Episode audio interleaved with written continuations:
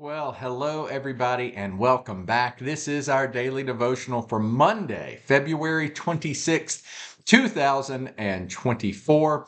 I'm still wanting to say 2023, and here it is almost March. Nevertheless, welcome back. I hope that everybody had a fantastic weekend and that, well, I know a lot of you watching this were in a Bible believing church because you were right down the hall here in a Bible believing church. But I pray that the rest of you were as well. And I hope that you had opportunity to enjoy time, not only with your own family, but with the family of God, and certainly enjoying time set apart to worshiping the Lord.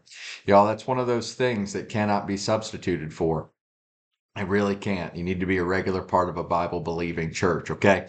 Now, enough preaching and meddling. Let's get to what we're focusing on today. It's good to be back with y'all as we're making our way through the book of Acts. And yes, we are making our way through. I know it's taking us a while, but there are so many powerful points of application in what we've seen. Like, take for instance what we saw on Thursday. We saw the difference between biblical wisdom, okay, when Jesus said to be innocent as a dove but shrewd as a serpent. We saw the difference between that and worldly wisdom. Remember where we saw it? It was with the Roman commander who is finally named as Claudius Lysias, right? He's writing a letter of basically explanation. Um, remember on Wednesday, we found out that Paul's nephew uh, overhears this plot to have Paul ambushed. 40 men vowed to not eat or drink anything until Paul was dead. And they said to the Sanhedrin, Hey, guys, we got this idea. Um, get in touch with the commander, tell him that you want to question Paul for further information. And then when he sends him, we'll ambush whatever detachment he's with and we'll kill Paul. And that in itself is a show of worldly wisdom. They're ready to commit murder. The Sanhedrin is ready to do it with them, okay, or at least to authorize it. Just like Paul said of Ananias the high priest previously in the chapter, when Paul spoke, Ananias had him struck on the mouth by those around him. Paul said, You've already perverted this court. In essence, that's what he said. But nevertheless, you know, it, it's shown again to be true. Worldly wisdom is on display. We don't like him, we'll murder him. We're not going to follow the law. We're going to break the law instead. We'll fast forward to um, this Roman commander, Claudius, who is wise. Um, at first, we see him wise with Paul's nephew, pulling him to the side. Uh, he orders this huge detachment to take Paul all the way to Caesarea in order to go before Felix, who is the governor.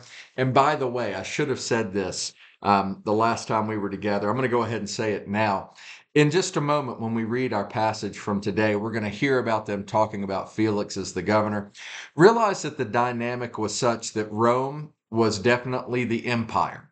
Okay, this is part of the Roman world. They had been conquered by Rome, so it's part of the Roman Empire. So ultimately, the Roman emperor was the one in charge. You also had the Roman Senate doing its thing. They worked in chorus, um, but really everything fell on the emperor of Rome. But the emperor, the way the empire was set up was that local municipalities, for lack of a better term, local states, they were allowed to have their own leadership. However, there was also a Roman governor there who trumped anything that they could do. Ultimately, the Roman governor was over that region of the Roman Empire. Felix happens to be that governor. Okay. So that's the dynamic that we're dealing with. But in Claudius, the commander, sending Paul to Felix, we see worldly wisdom on display because Claudius, the commander, flat out lied to, to Felix in his letter. He said, Greetings, this man was seized by the Jews and they were about to kill him, but I came with my troops and rescued him, for I had learned that he is a Roman citizen. Now, y'all, we know that's absolute garbage from all the way back in 21 when he asks in verse 38, Paul, aren't you the Egyptian who started a revolt and led 4,000 terrorists into the desert some time ago? It's only after this that Paul hints that no, he says, No, I'm not that guy that I'm from not an uncommon city, or I'm a citizen, a citizen of not an uncommon city. And then it's right before he's been placed in chains, which you weren't supposed to do before a trial as a Roman citizen. And then they're about to flog him, which was illegal to do to Roman citizens, especially who hadn't been found guilty. Um, Paul says, Hey, should you be doing this to a Roman citizen? And that's when the commander learns who this guy really is. And he's like, Oh, I had to buy my citizenship. Paul says, Yes, but I was born a citizen. That's when the commander says, Oh, wait, maybe I better rethink this course of action. Maybe we don't need to loosen him up to get him to talk to us. But of course, he lies to Felix here to make himself look good. Then he sends Paul on his way. Now, today, where we're picking up is Acts chapter 24. Paul has been sent to Felix. We saw the interaction between he and Felix, the governor. Um, Paul talks about the fact that he's a citizen. He's in Caesarea at this point where Felix is. Felix says, I'll hear your trial when your accusers come, which again, it, it shows deference to the fact that Paul's a Roman citizen. If Paul hadn't been a Roman citizen, y'all realize I said this about the Persians um, before almost every Sunday, but the Romans were not nice people, especially, especially when it came to the Jews. Y'all, at this point, there had been so many uprisings, there had been so many complications, there had been so many problems coming out of Judea that the whole policy of the Roman Empire was no news is good news.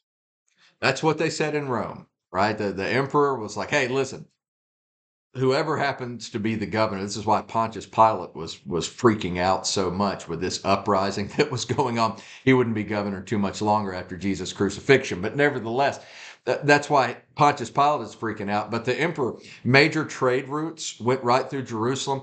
And the Roman emperor, the, the common refrain was, We don't care how you do it. Just keep things quiet in Jerusalem. Be as cruel as you want, governor. Do whatever you whatever taxes you need to impose, do it. Just keep the trade routes open. No news is good news. And so by the time we get to Paul here, Felix, uh, uh, and, and he's been dealing with all these things. I mean, think about what the commander just said to Paul that we just read in chapter 21. Aren't you that Egyptian that pulled together 4,000 troops? That terrorist? They're dealing with this stuff so much that the commander thinks that Paul is probably him. Y'all, it's like a a powder keg ready to erupt all the time. And so, if Paul wasn't a Roman citizen, Felix would not have said, Yes, we're going to wait until your accusers get here. No, it's we'll send his head back in a box and make whoever wants him dead happy just to shut him up. That's most likely what would have taken place. But it's not what Felix does. Also, we see the Lord intervening. Now, today, Acts chapter 24 Let's pray and then we'll dig in. But what we're going to see is more worldly wisdom. We're going to see lies, deception, and we're going to see why we heard Paul call Ananias what he did back in chapter 23. But let's pray and then we'll dig in. Our Father, we thank you so much for this time that you have given to us, for this story that reveals to us so much about what was going on in this part of the world at that time, what, what was happening with your people as the gospel of Jesus Christ went forth. And Father, what lessons we learn about being innocent as a dove and shrewd as a serpent, as opposed to just being a serpent, being a snake, having worldly wisdom. Let us learn, Father, and let us see the truth, and let us praise you for the fact that you intervened then, and you're in the business of intervening now. So please, Father, work in our hearts to that end. We pray it all in Christ's name. Amen. All right. So I just alluded to something. I said what Paul called Felix. If you go back to chapter 23, after, well, I'll just, chapter 23, verse 1. Paul looked straight at the Sanhedrin and said, My brothers, I have fulfilled my duty to God in all good conscience to this day. At this, the high priest Ananias ordered those standing near Paul to strike him on the mouth.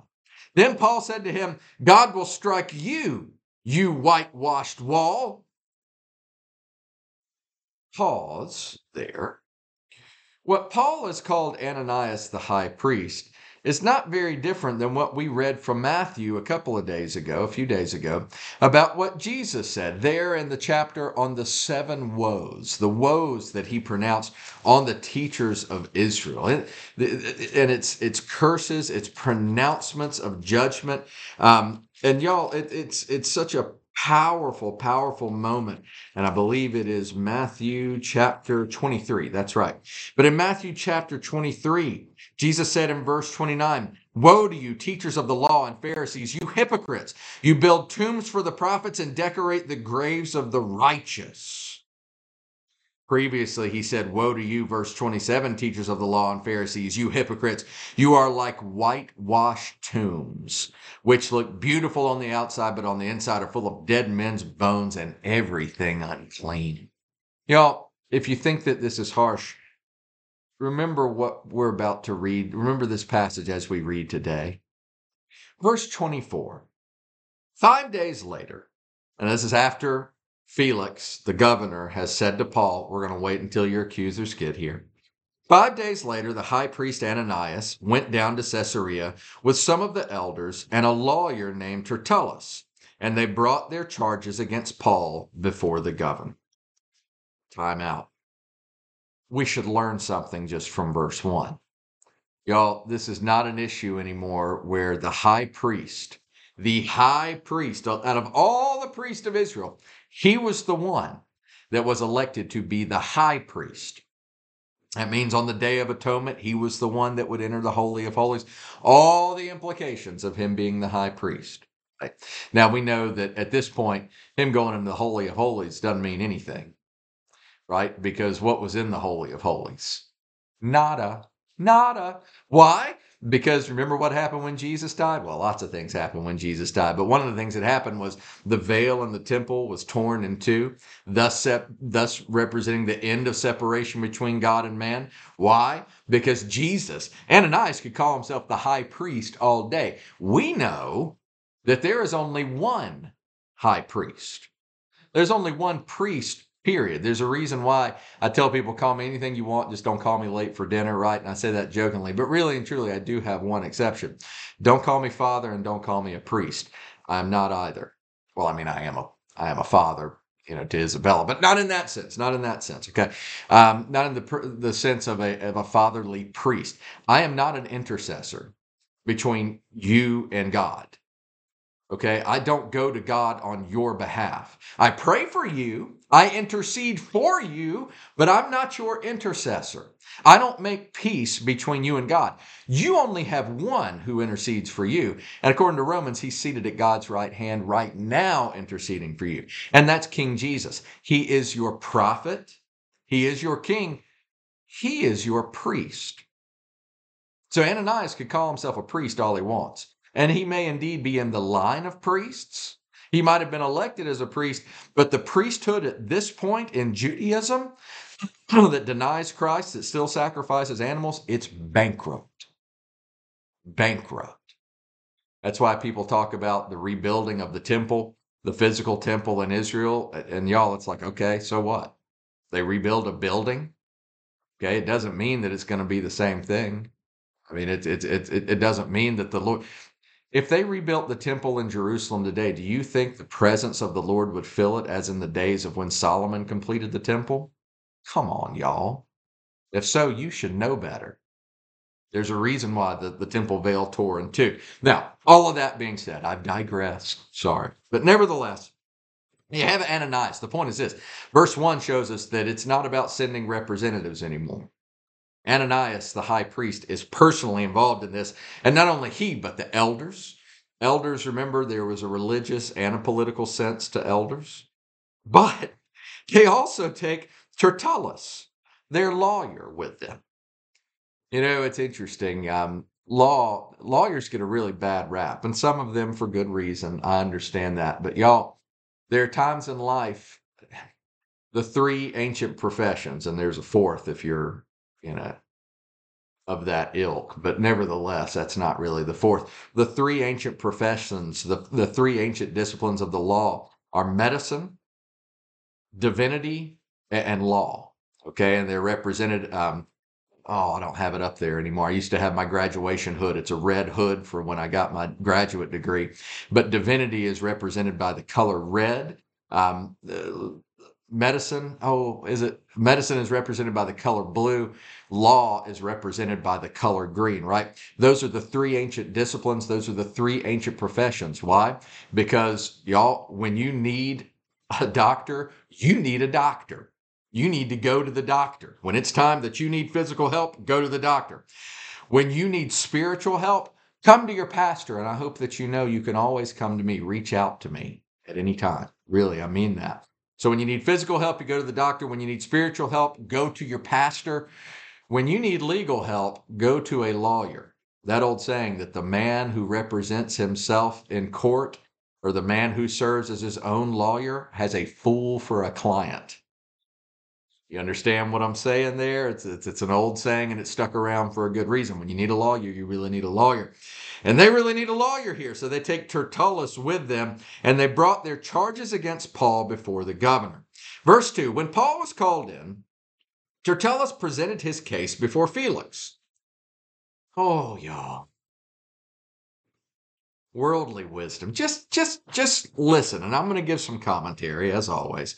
He continues, We have enjoyed a long period of peace under you, and your foresight has brought about reforms in this nation.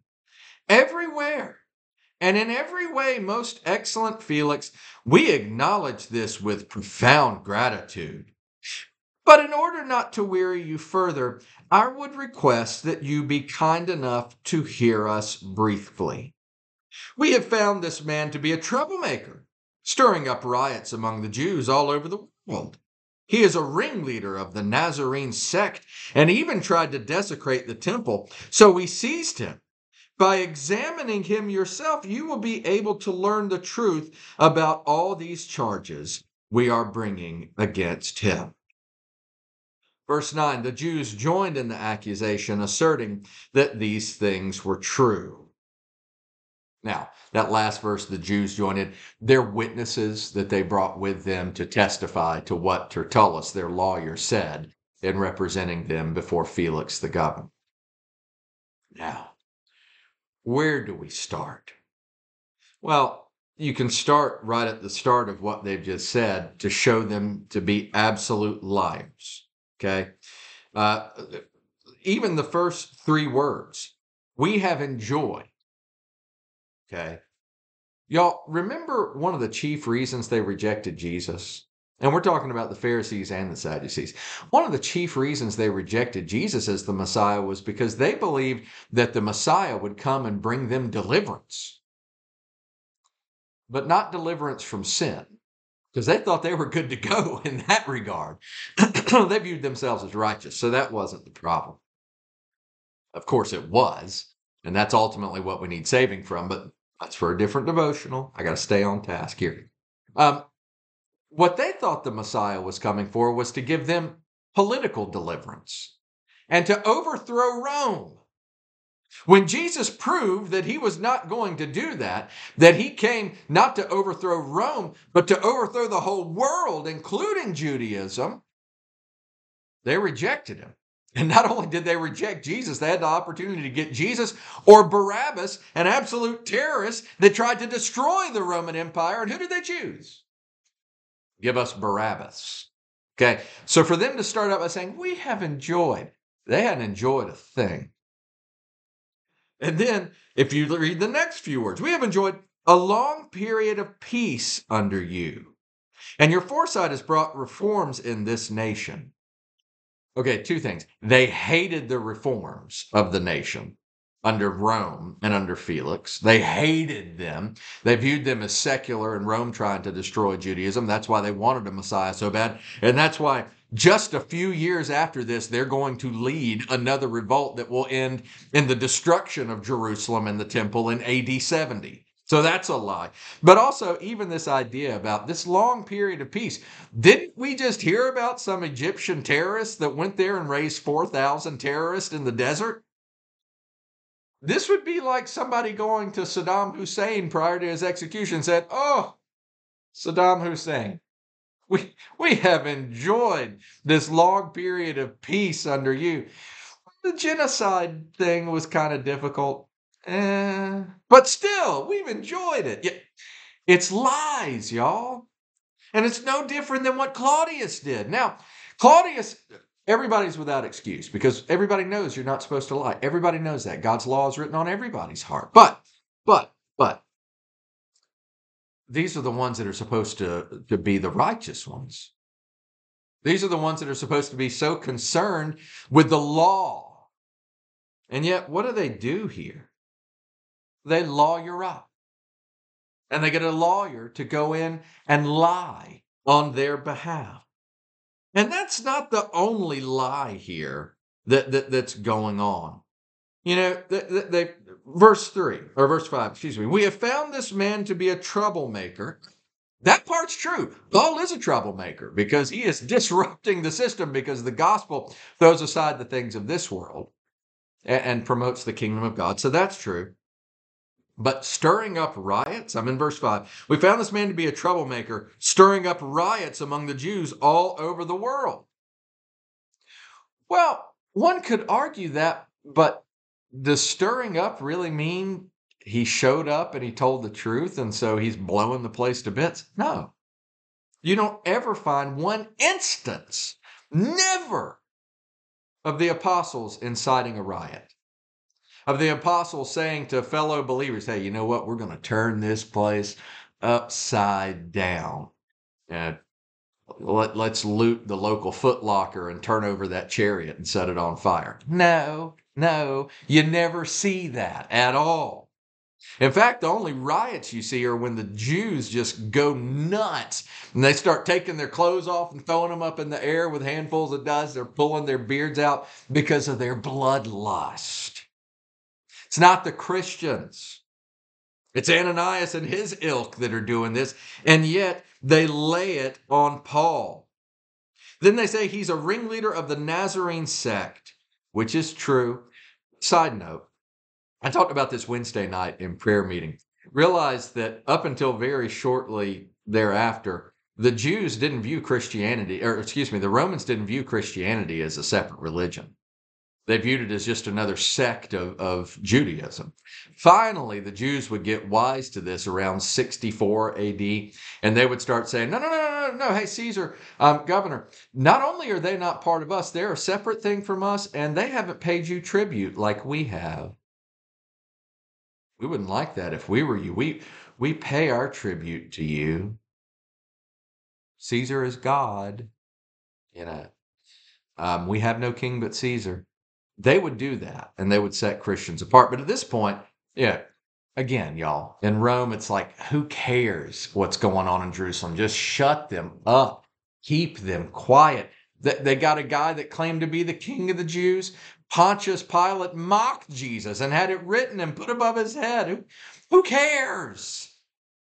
That's the Roman mentality. But then this next part. Not only is he a ringleader, it says, verse 6, and even tried to desecrate the temple, so we seized him. Now, y'all, all of these things are half truths, but we know that this is an outright lie. We know it. Uh, Acts chapter 21, verse 27. When the seven days were nearly over, some Jews from the province of Asia saw Paul at the temple. They stirred up the whole crowd and seized him, shouting, Men of Israel, this is the man who teaches all men everywhere against our people and our law and this place. And besides, he has brought Greeks into the temple and has defiled this holy place. And then we find out, verse 29, they had previously seen Trophimus the Ephesian in the city with Paul and assumed that Paul had brought him into the temple area. Y'all, Paul never desecrated the temple by bringing Gentiles into it, but there's something deeper here. Two things, really. Y'all, do you remember what Jesus said as he turned over the money changers' tables? We're not going to go back and read it, but go back and read when he cleansed the temple. Right? He said, My father's house is to be a house of prayer for whom? For all peoples. This idea that a Gentile walking into the temple and all of a sudden the whole thing becomes defiled, that's not biblical. It's not biblical. There's a reason why when the Pharisees jumped all over Jesus for his disciples, they said, Hey, they're not washing their hands before they eat. It wasn't about stuff underneath their fingernails. It wasn't about them maybe catching a cold or them being dirty. No, it was about in case they bumped into a Gentile. They had to do these ceremonial cleansings just in case they touched one of the defiled ones. You ever see Jesus say anything like that? No. In fact, you see him interacting with the Samaritans um, with a centurion's daughter, you know, all, all of these different things, right? Um, but there's another note here, and it's one that they just can't help themselves with. They're talking about the temple being desecrated by the presence of a Gentile, but they don't say by the presence of a Gentile because who are they making their case to? They, they can't say, oh, he desecrated the temple by bringing a Gentile into it because they're talking to a Gentile. And probably it's not going to help their case to say, hey, we want you to help us with this religious problem that we have because we really hate the Gentiles and this guy's involved with them.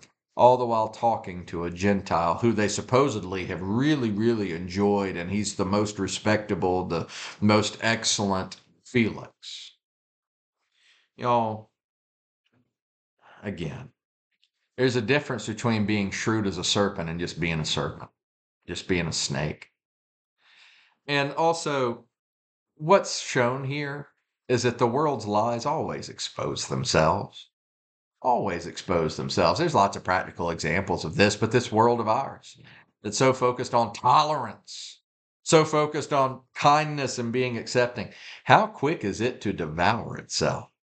For somebody to be blacklisted, Oh, and I forgot. I'm not supposed to say that word because that's a really sensitive word, and that you know, which is not true. And that, you know, what I found is it's the people that get so politically offended by word usages. You want to find the most racist people on the planet. Find the people that say, "Well, you can't say things like blacklisted anymore because that's racist." Usually, those are the most racist people that walk the planet Earth. Okay, but as a side note, nothing's changed in two thousand years including the fact that verse 9, the Jews joined in the accusation, asserting that these things were true. You had men bearing witness to things that they knew were lies. Now, what's the application to us? Look around you. Look at the things that Christianity is accused of, some of them correctly, some of them we've got it coming. But y'all, when it comes to persecution, the world is always ready to lie, to murder, to work violence in order to stamp out the truth. The question is, how will we respond? Much of the church in the United States has decided that they'll respond by just not telling the truth. Or the church in the United States, you can't tell the difference between it and the world around us. But you and I are called to something higher than this. You and I are called to faithfulness. And as we'll see tomorrow, Paul will indeed be faithful. I've gone way over. Let's pray. Father, we thank you for this time that you have given to us, and we pray that you would work in our hearts, that we would be ready. Help us to see the world for what it is, that it's full of lies and darkness. Help us to appreciate what we've read here, this history of how you work. And help us to understand the world that we're reading about so long ago, because in understanding it, we understand our world too. And we pray all of these things in Christ's name. Amen.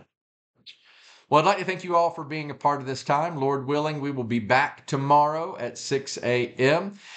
I hope that all of you have a wonderful week. Let me go ahead and remind you we will not be having prayer meeting this Wednesday, so keep that in mind. But hopefully, we'll see you soon.